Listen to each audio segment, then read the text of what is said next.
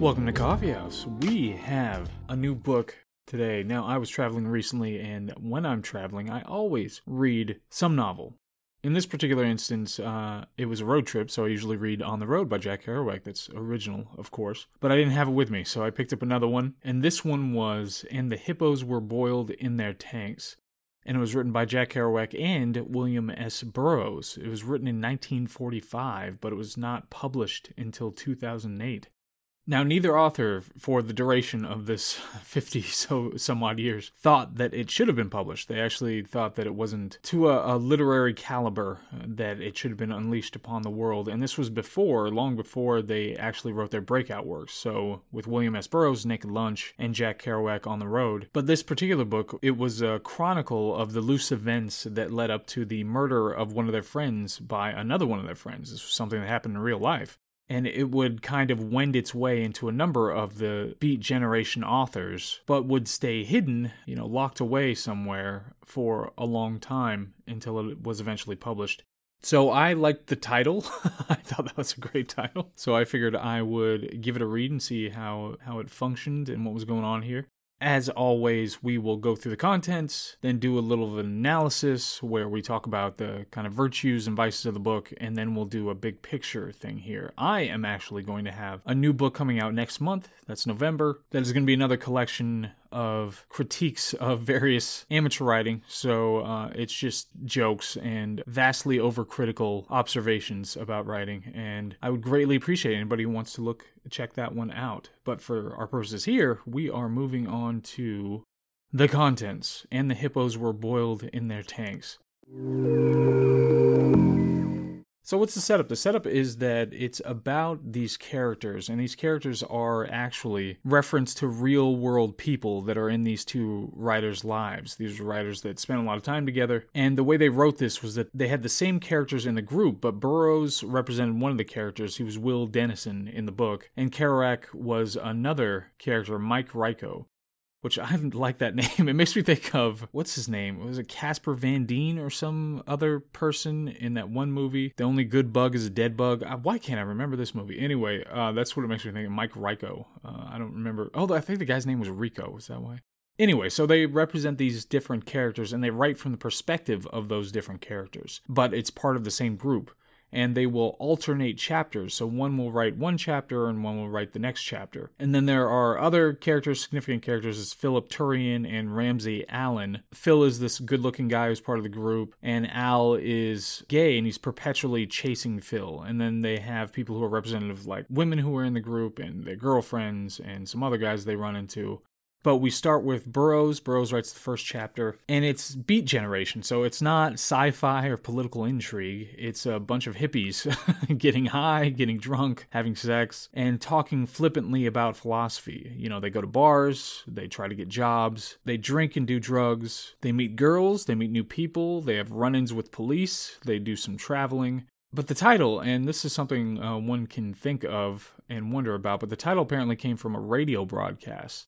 Uh, Burroughs, I think, said it was from a radio broadcast about a circus fire. So they heard that somebody say, like, exclaim, and the hippos were boiled in their tanks. So that's where he pulled that, and I can totally see that. It's a it's a cool phrase. But I think Kerouac actually said that it came from a fire that happened at the London Zoo. So it wasn't a circus fire, but it was, it was from the London Zoo. But they heard a broadcast about that and then the the ultimate publisher who got the rights to it who spent a lot of time with both of them ultimately said it was unconfirmed where it actually came from. So so where the title actually came from. But you could stretch i was wondering thematically what it actually meant the title. And you could stretch it a bit when we get into kind of the character and the culture around it. You could stretch it a bit try to make it fit but i'm not sure if it was just something that they heard that sounded cool so that's why they threw it in there but the actual story, it's about, you know, friends and family of this group, their real life counterparts, and the kinds of things that they would get into in real life, just chronicled in this deal. Like there was a, there was one incident, and this is something that I think culturally is something that you see in other Kerouac's writings and characterizes kind of the Beat generation. Is you'd have one character who talks about something that seems like it's supposed to be some profound philosophy that he's coming up with. So you consider it for a moment, and the the main character would consider it for a moment, but then kind of poke holes in it and uh, challenge it a little bit, and would fall apart. And so you wonder thematically whether that is important. That's specifically what it's about, and you'll you'll see later when we really go into it. But these aren't the world beaters and heroes that you see in other stories. You know, it's not the Odyssey. It's not something that's about important people doing important things in the traditional definition of that. For the beat writers, it was a different kind of protagonist they rejected the conventional stories, and it was the point to reject the conventional stories and reject the kinds of restrictions that society had at the time. And this is right into the post-war era, so it's it's a counterculture to that. It's this kind of cultural malaise with the motivational aspects of pre-war society. So you know, pre-war and during the war, you had these certain motivations that people had and were supposed to have, and it was this malaise with that idea they didn't care much for materialism. So within the story itself, instead of having an ambition and pushing toward a successful resolution to that ambition or failing at it and becoming, you know, some kind of hero that way, they just kind of meander and they don't take their job seriously. So at one point in the book, they end up on this naval ship and they got the station there. They were working for the station to get the station and running around doing kind of paperwork and this kind of thing to try to do it. And they finally get stationed on it and this captain hits them with these kind of arbitrary procedural requirements that they apparently didn't meet. They didn't do right. They were told by one of the seamen that they should do it one way or it was fine to do it this way. And so they did it. And then the captain's like, you can't do that. You have to get off my ship. So there's this conflict and they end up just leaving the ship. But it's not like this big event that they are concerned about. It's not a big deal. It's annoyance, and they're not agonizing over their careers or wondering where they fit in the capitalist machinery.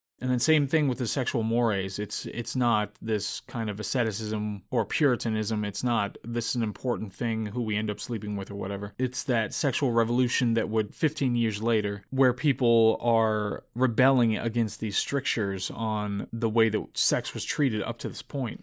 So they would have girlfriends, but they would flirt with others, and it wasn't treated as some kind of a an important plot revelation or something like that, or an emotional upheaval or anything.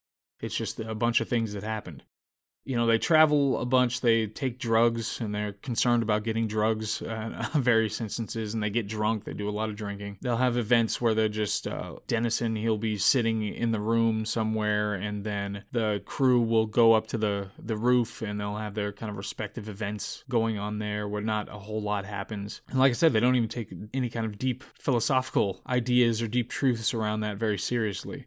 But ultimately, as you run through this and they go through all these events and they meet these people and deal with girlfriends and all that sort of thing, you have their friend Al, who, after an entire book, he would like confide in the characters and in the uh, Dennison character and the Reiko character. He would confide in them about how he felt about Phil and how he found him really attractive and didn't know how to deal with it and, and um, would try to make him notice him but didn't want to like manipulate him into it. He wanted to really be loved by this person. And ultimately, it goes too far apparently, for Phil, or so Phil alleges. And when they're alone somewhere, Phil ends up killing him. And I think the, the way that the killing happens in the book is that he hits him with a blunt object and pushes him off of a roof. He like kicks him off of it the body, the maybe lifeless, but maybe having a little little bit left in him body that he pushes off the roof.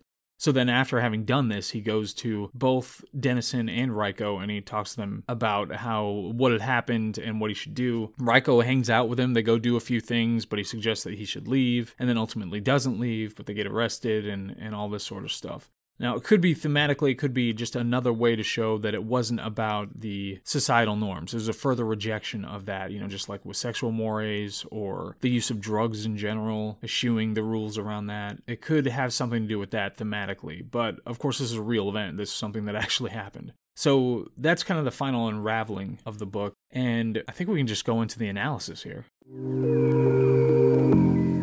So this can be tedious. Uh, there doesn't seem to be a point. There's no overarching idea or arc. It is when it comes to the canon, especially with On the Road. You know, that's the one that I love. Is On the Road. It has my favorite quote from literature. But when it comes to the canon, it's something that has to be stuck in there. It's something that made sense coming after World War II and the Greatest Generation and the kinds of meaning that the sons and daughters are going to find after the Greatest Generation did something so monumental It's like they have to find some kind of meaning. They have to find their counterculture. So it makes sense to have this in the canon. Of course, this book isn't, but I mean, something like On the Road. But even this kind of cultural approach to what art is it, it makes it makes sense but it can be tedious because you don't have kind of a drive you don't have a meaning at the end of it that you're chasing a lot of times it's just the atmosphere, the atmosphere of what the people are and what they do, and that kind of recorded malaise of the era that would be fully expressed once you get to the 60s. Uh, it could, it has some kind of importance, and you can you can get that feeling from it. But sometimes it's just like, okay, they're doing this, and now they're doing that, and they're doing the other thing, and and it's it's like, okay, what what is the point of any of this? On top of that, you have two writers. You have two writers. You have Burroughs and Kerouac, who two very important writers nowadays. And there's there's not anything that comes from the alchemy of their trade-off here. You know, they're tagging each other in, but there's nothing special that comes from that. I generally liked Kerouac's chapters better. I think his writing style was more interesting to me, just in general. But it didn't seem like some kind of synergy between the two, where they were playing off of what the other one did with the characters or anything like that. That's something you could see if if you had some other authors, I'm sure who took more care or had more of an interest in character and plot and structure and the thematics behind it. If they were playing off of each other and kind of one upping each other and something like that, you could see this kind of really interesting synergy if you had two people writing a book. But in this, it just seemed like they were each doing their own thing and there wasn't much of a grand arc anyway, so what did it matter?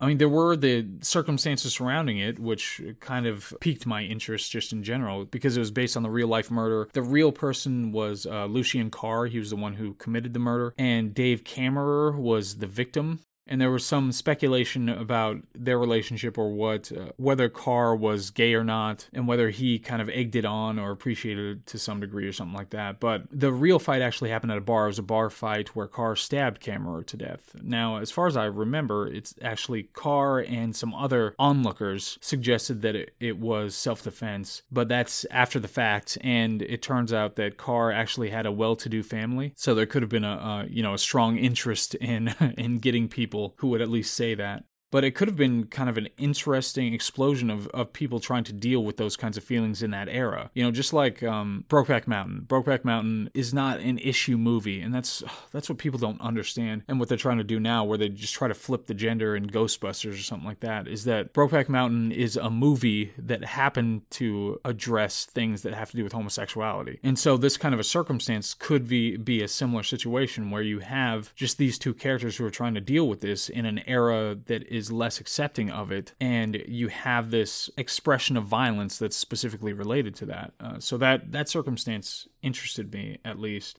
But the book itself, it was just vaulted for decades. And like I said, neither author were particularly fond of it or thought it was that great. But apparently, according to the person who eventually got the rights to it and published it, who knew the authors and knew Carr too, Grauerholz was the guy's name, he said that they they tried that um, Kerouac especially tried over the course of over the years tried to get it published, but there were fights about it over whether it could be published or not. I think Burroughs was resistant, and Carr especially didn't want it published until he died. Uh, so eventually Burroughs died, and Grauer, Grauerholz got the rights to it, and then Carr died. And after all of them died, that's when when the the owner of it said, "Okay, I'm going to get this thing published."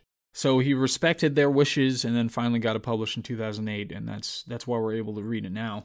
Now, generally, if I have to say, uh, I don't think it's it's one of those books that, like I said, there wasn't synergy between the authors, so where something interesting is happening there when there very well could have been, and there just wasn't enough meat in it. I wasn't interested in the circumstances, and there was the imagery wasn't vivid enough to really stick with me. I mean, I've got images of them on rooftops occasionally, uh, getting kicked off of the ship. You know, there are a couple of things that stick out, but not not a whole lot. So I don't think this is one that you really have to go out and, and try unless you're really trying to understand Burroughs or Kerouac and go through their, their whole body of work to, to get those characters down. But you definitely see the roots of what they would do later. So so there's that.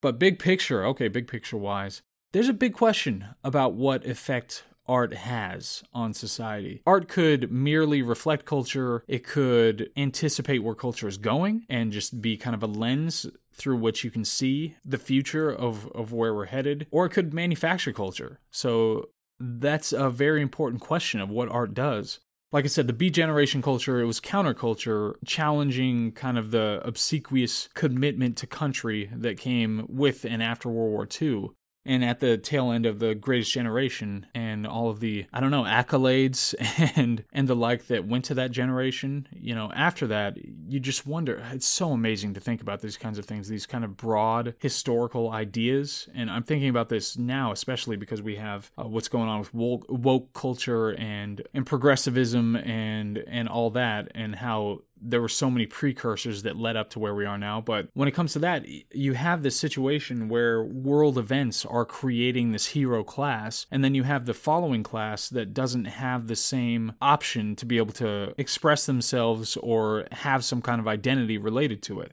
So you could see how some major event like that would lead to this, you know, this ebb left led to that flow of the 60s and this counterculture that we're still feeling the effects of today but it was likely the beginning, you know, of the the long-term cultural decay that we are experiencing now.